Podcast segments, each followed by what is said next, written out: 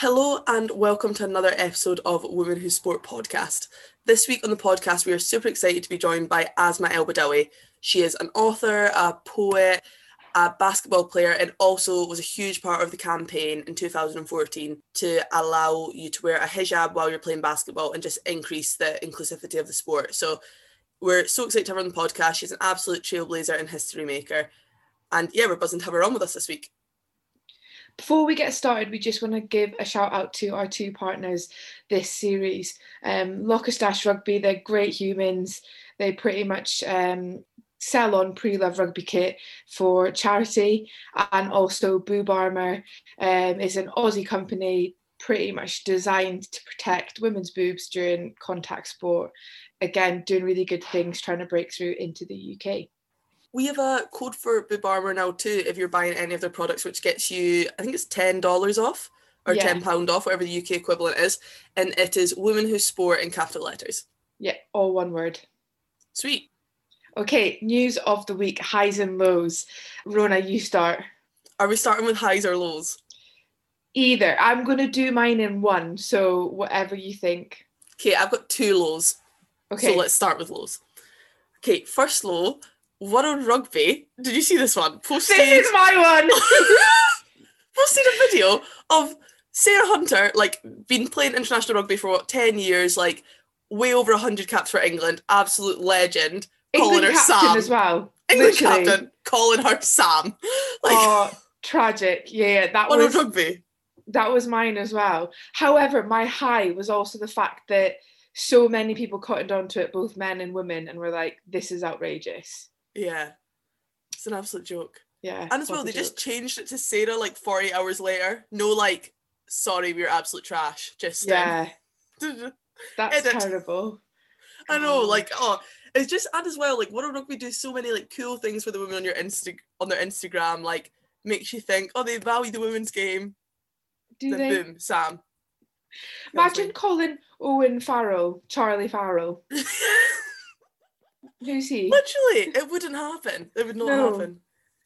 Or Oscar, I guess it's the same starting letter. Yeah. Oscar Farrell. Oscar Farrell. Wouldn't happen. Okay, second low I've seen this on some of the Irish girls' Instagrams. So Galway Gaelic football team had their All Ireland semi final on Croke Park and got seven minutes to warm up for the game because it was after the men's games finished. So they had to go into a semi final with seven minutes to warm up because the men were on the pitch.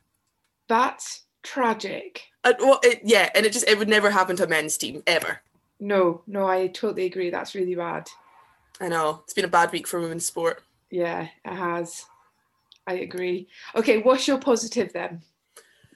Positive. So I've seen that cricket have, or England cricket or whatever, have given like each club enough money to fund six full-time club players. So before the England girls were in, were full-time professional, the club players weren't, but now each club has six players that are professional cricket players. So that's amazing. Yeah, really, really cool. That is like the next step and essentially they're leading the way i think in in the uk for women's team sports for a few years now they've been fully paid and they've incrementally increased it and kind of kept their word to that i think and i think other sports in the uk could really follow from that and learn from that because they are now like a really profitable team 100%. operate similar to how the men would operate. So I think it is quite a good thing for their governing body to to back them, believe in them, take the like bite bullet and just think we're going to back a women's team in it. And I think it's paid off. Yeah, agreed 100%. And because that's kind of the way that professionalism goes, isn't it? Like the international team are supported and then it, what's the word? Filters down. Filters down to the club teams. So yeah, let's hope that it follows suit in other sports. Yeah. that is our good news of the week amid all the bad news. Yeah, fair. that's a good one. I like that. Sweet. Let's get Shannon Martin on and get into the episode with Asma.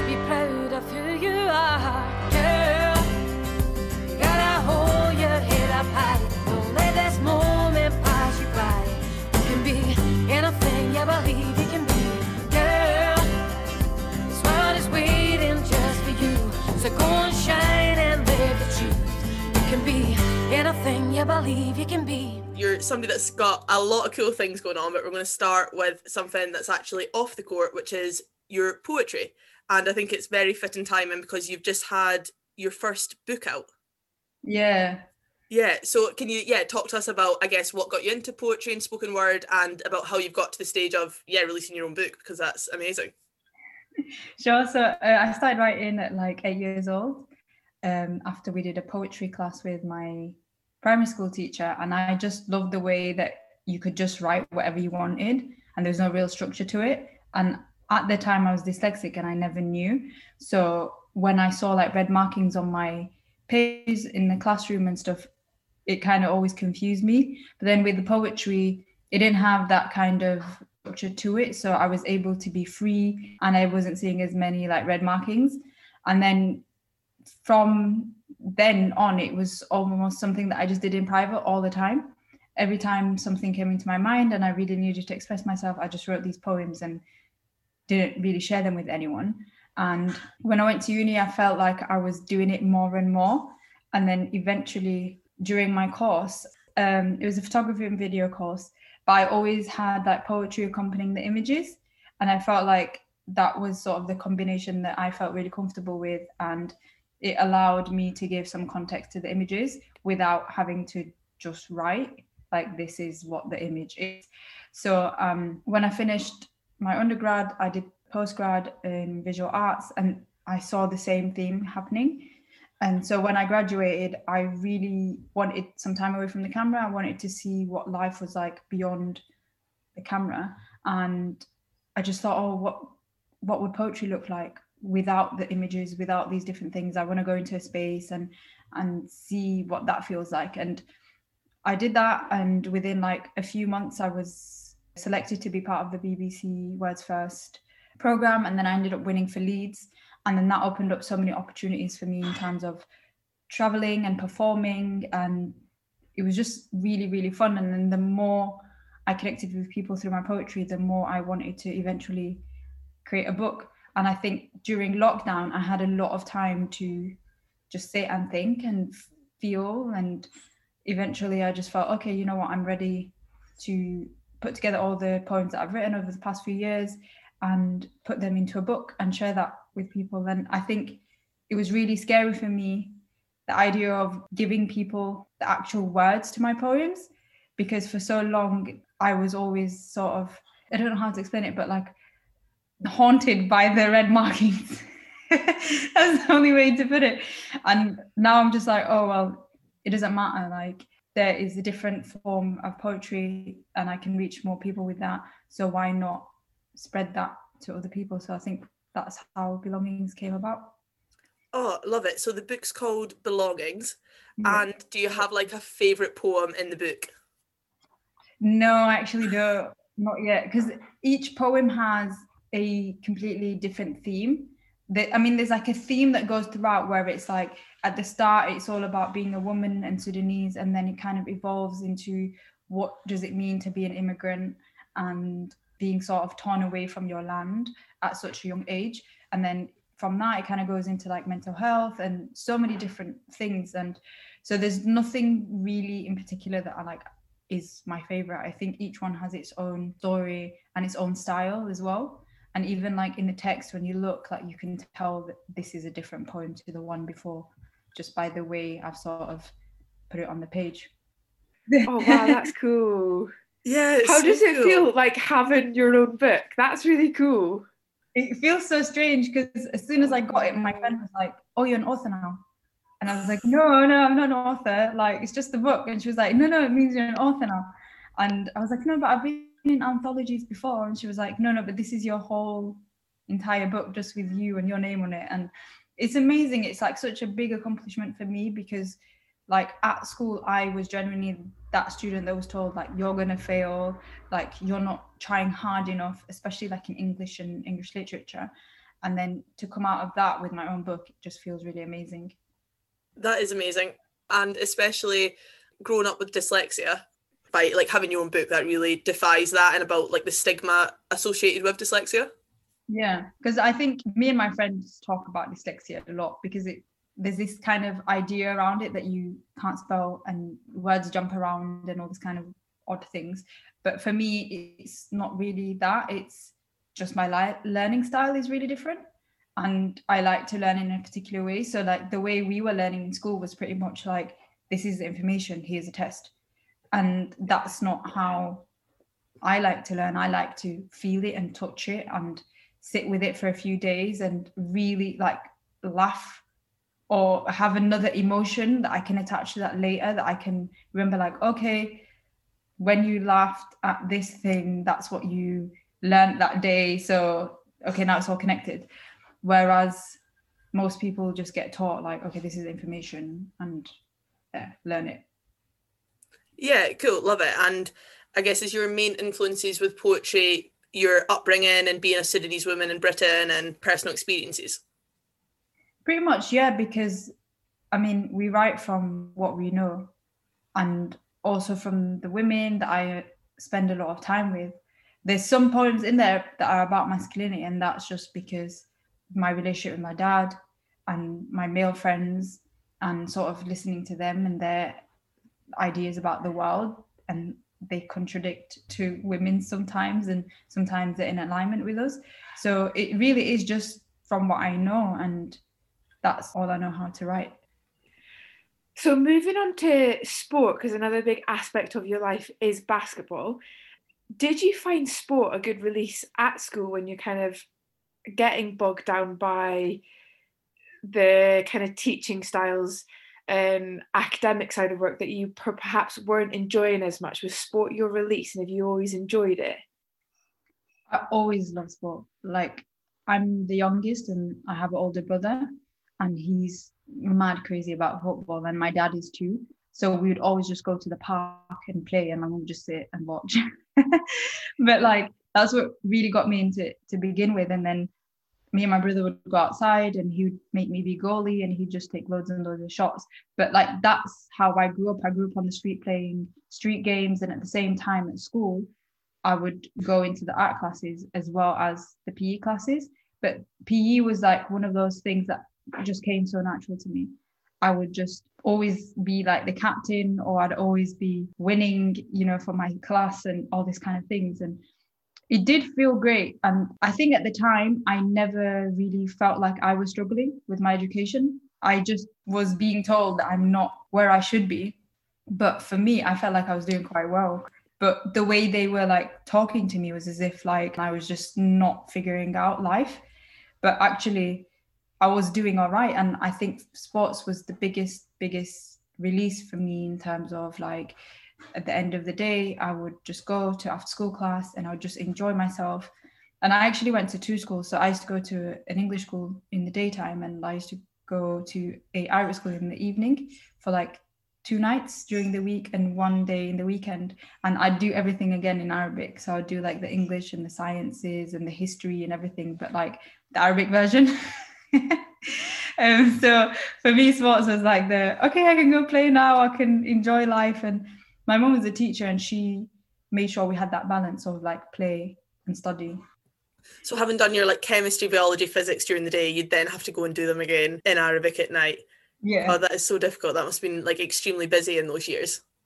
It was really busy, and I think their system was completely different as well because we had like midterm exams and final like term exams and like there's so many exams going on and like all I remember was just like study play study play exam study play study play. It was just this repeat cycle. But because my mum was just so great at it and so natural at it I don't think I ever felt like I studied too much. And too much. was the motivation doing it again in Arabic so that like wherever you decided to live where you grew up you'd have a solid foundation to do that?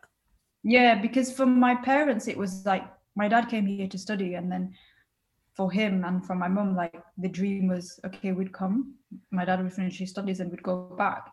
And then we ended up staying and then it was almost like we always had this thing in the back of our mind that we're not going to remain here and we're probably not going to live here for the rest of our lives. So my mom always wanted this backup plan that would allow me and my brother to like slot into the education system over there without struggling. But she made sure I did like my GCSEs as well in Arabic and A levels in Arabic, just to always have that sort of backup in case we needed it. Yeah, wow, that's impressive. So, what age were you when you moved over to the UK? So I was one years old, but then from the age of eleven, we went back pretty much every year for the whole entire summer holiday. Oh, cool. Yeah, then we had to integrate into that society somehow, and it, I think that was confusing for me because I eventually saw this place that my mum kept talking about, and these people who kept talking to me on the phone that I didn't know. And then when I got there, I sort of realized, oh my god, my mom has a mom and a dad and a brother and a sister. Like, what's all that about? Like, that's so weird. but yeah, and then after that, like, I think I spent a lot of years, especially like at uni, trying to figure out where do I fit in. And then eventually, I just kind of became comfortable in who I am because I read a lot about Stuart Hall and the way he kind of viewed identity as something that's fluid and it changes with time and you don't have to be so fixated on one thing.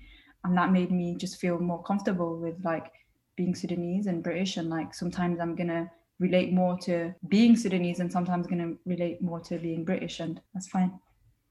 That is really interesting. I um used to teach at a school in loughborough and a lot of my kids especially my tutor group were second generation first generation bangladeshi and they often would speak to me about this and and kind of get a bit not confused well maybe yeah confused is the right word around how they would identify. Um, so i think it is a really common thing especially in the uk with kids growing up they, they kind of are a bit confused. And i guess your poetry was probably a way that you were able to like write all of those things down. Exactly yeah. So going back to sport then you mentioned that you did like a lot of sport growing up what was it that then got you into basketball? So it's a bit of a long story. You've got time. but um, basically, when I went to uni, I tried to play netball because that was like my main sport at high school. And then I didn't make the team because they trialed me as a wing and I play goal attack or center. And I was really annoyed. And so I just decided I wasn't going to really play any sports. Um, and on top of that, I genuinely felt like my parents only let me play sports in Bradford because I was in all girls school and you know there's no men in those spaces and they were comfortable with me playing there. So I just thought, you know what, I've not seen any girls on TV anyway wearing hijab and playing sports and they're Muslim. So it's probably not even allowed in our religion. So I just left it. And then after two years, I got so bored, like ridiculously bored. And then um, I had a friend and he was literally like, Oh, I'm doing basketball later. And since you play photography, I mean, since you do photography, why don't you come and take some pictures? So I took one of my friends because I was like, I'm not going to go into all male environment by myself, that like tall basketballers. And my friend came with me and then we took some pictures. And then as I was going in, I saw a group of girls in basketball shorts. And I remember thinking, oh, wait, I like, I want to try that. Like, is there a girls' team? Like, what's going on here? And I asked, and they were like, yeah, there's a girls' team. And they trialed me. And I think I picked up enough basics to like learn and be teachable. So I just joined and like I literally never looked back after that. And after the first year, because I, I was telling my parents on the phone, I came home and spoke to my dad and I was like, look, I want to play sports for the rest of my life. Like I stopped playing for two years. I don't know what Islam says about this, but like, can we have a conversation about it? And he was so supportive. He was like, when I was growing up in Sudan, you know, we had so many female teams and they were like representing abroad and internationally. And you can do the same, like you can inspire other people if this is what you enjoy doing. And I was like, I just want to play sports. Like I don't want to do all that whole inspirational things that come with it. I just I just want to play. And um, eventually I ended up doing my coaching and then like coaching abroad and different things. And then the campaign happened, and I sat down with my dad and I was like, mm, "It's happened." that's amazing. That's actually gave me tingles. God, that's really cool. So, did so you kind of have alluded to this, but did you have any role models growing up? I don't think I did, but it was just because of the way I was sort of raised. I don't know, like my mom always got me to strive towards values rather than people. But at the same time, like even when I did watch TV and I watched the sports, I didn't see anyone who looked like me. Mm. And that was really hard because when you can't see someone who looks like you, you can't really envision their goals as your own goals. Yeah. And um, I think because I also went to a girls' school and it was a Muslim girls' school, I think even the PE teachers who weren't Muslim just kind of adapted to that culture and that space and didn't really encourage me to sort of look beyond the PE space and you know like train with the local netball club or with all these other clubs that I later found out there's so many clubs in Bradford but I just never knew about them. And um but yeah I think now there's so many role models and I think that excites me but before there wasn't really any for me. Kind of brings us on to next question and again you've you've sort of touched upon this but what would you say were your main barriers growing up? Oh, in terms of sports or in terms of? Um yeah we'll, we'll stick with sports. In sports i don't think there was any barrier that was like so obvious because i just felt like i was living my best life like the whole time. Yeah. I was playing sports and it was only when i suddenly realized like there's this whole world of like national um level like netball and basketball and whatever sport it is that you want to play and the local league and all these different leagues i was like whoa i was really sheltered. Like why was i not informed about all these different like sports spaces that i could join and literally like train and reach a level like that I could represent any one of my two countries. but um, I think that was the biggest barrier, really, like just not knowing. And now that I know, I feel like I need to pass that kind of information to other people and also sort of like emphasize on like grassroots sports because it's in the grassroots spaces that like you sort of then get to know about all the other levels and you can get coached and you can reach international level if that makes sense. Yeah no definitely. Yeah. Oh that's cool. And then that kind of brings us on quite nicely to the hijab campaign. Um so how did this come about? It was the most randomest thing ever because um because i started doing lots of interviews for um my poetry like after i'd won and so i'd gone on some TV channel. And then as soon as I kind of got off, like within a few days, somebody contacted me from the production team and he was like, There's this woman that wants to speak to you about doing a project with her. And so she called me and she was talking to me about like, oh, you said on the interview that you studied art and you know, I'd love to go abroad with you and do like this project with young people. And I was like, yeah, I'm up for it. And then you know, and then we started talking and I said something about basketball and she was like, wait, you play basketball?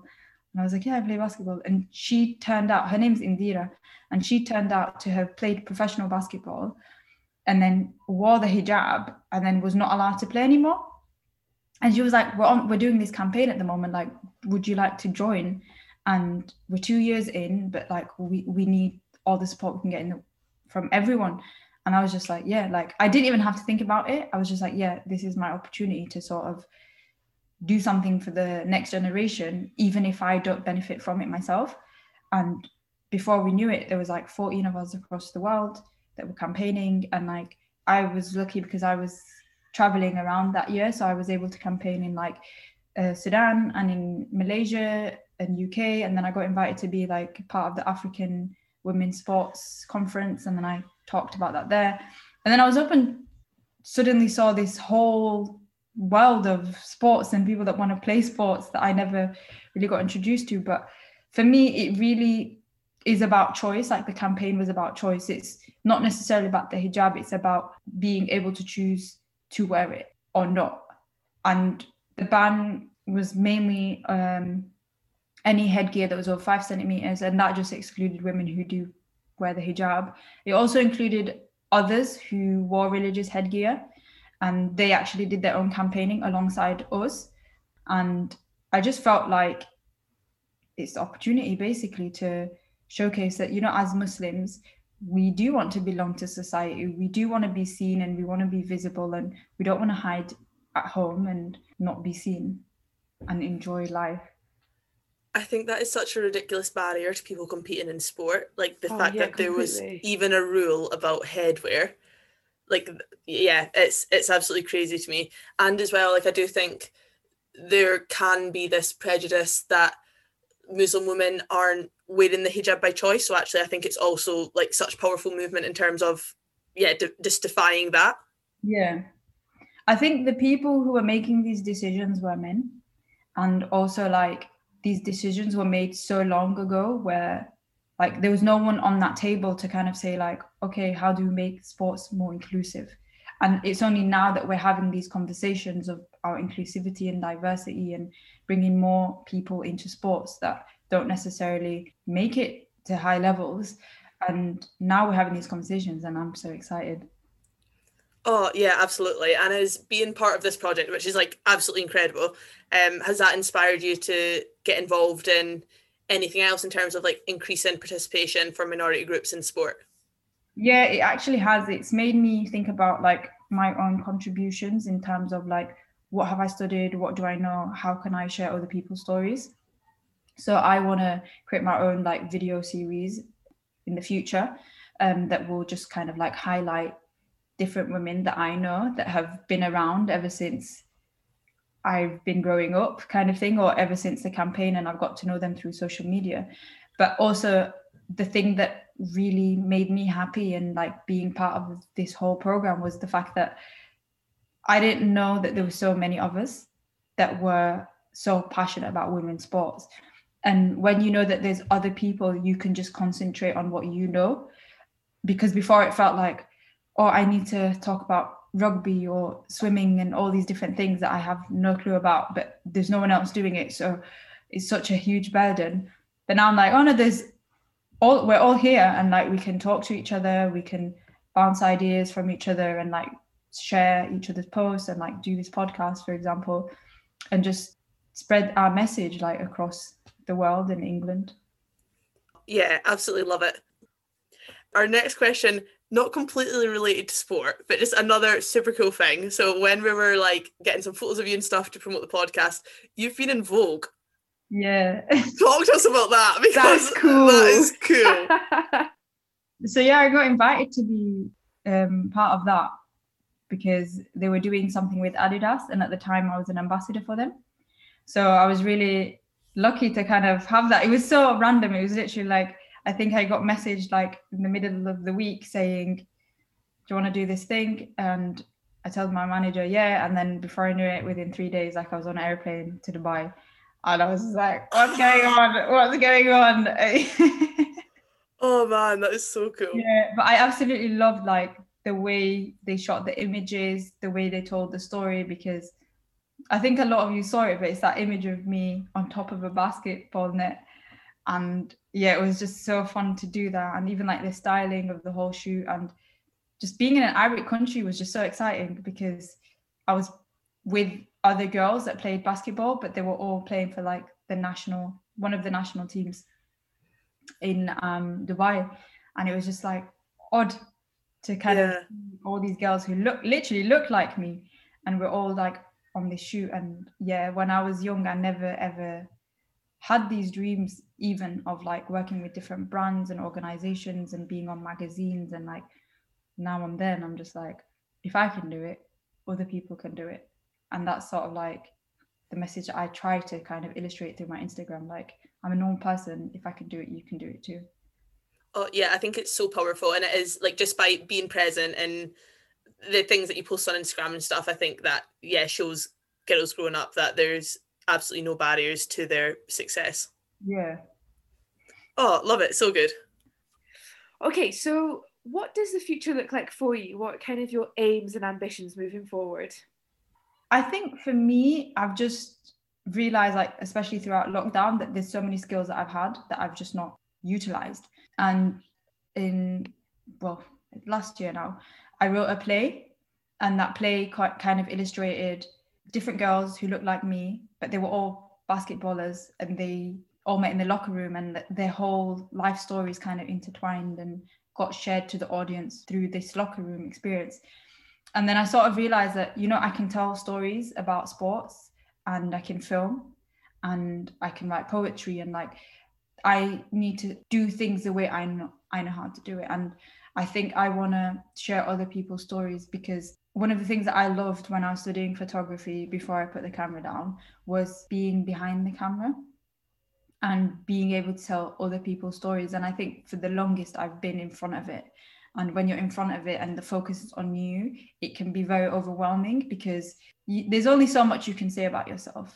And like, even when you say everything, like, what do you keep for yourself? and your friends and your family and the people that you know really really care about you and what do you genuinely share with the rest of the world and i think i've kind of reached a point where it's it has to be bigger than me and in order for me to do that i need to be behind the lens and so that's my plan um, to tell more stories whether that is film whether it's just short like interviews um, i'm not 100% sure but that's the kind of direction that i'm trying to head into that's so exciting. We can't wait to to kind of watch it all unfold. Definitely. too. so the last thing we've got is juicy cues. Um, it's five quick fire questions. The answer that comes to the top of your head first, just kind of blurt it out if you like. Just a bit of fun to wrap up the episode. Okay, so question one. Would you rather play all of the instruments or speak all of the languages? All of the languages. All of the languages. That's another point for Rona there. so, question two if you had a superpower, what would it be? Um, people's minds, reading them. Oh, we Ooh. haven't had that one. That's, That's an intense superpower, yeah. Yeah. I don't think I would want to know. I'm too sensitive. I think I would want to know just so you know, like, oh, okay, is that what you think about me? yeah, I would be able to. I don't think I'd be able to emotionally deal with it. Imagine someone was being really rude about you. You'd be like, "Oh my gosh!" Exactly, they'd be nice to you, but then you know to cut them off. You're like, "Yep, that's it, cancelled. Bye. Yeah, yeah, that's true. That's a positive way of looking at it. okay, if you had to be on Bake Off or you're baking for friends and family, what would be your specialty bake? I think I'd make a red velvet cake. Strong. Nice. That's, that's a good choice. Question four What sport would you do if you weren't playing basketball? I'd probably do jiu-jitsu, but I'm doing that. that's cool. What do you not do? You're one of these people at school that's really clever and academic and good at all sports. And creative. And creative. Yeah, you're like all three.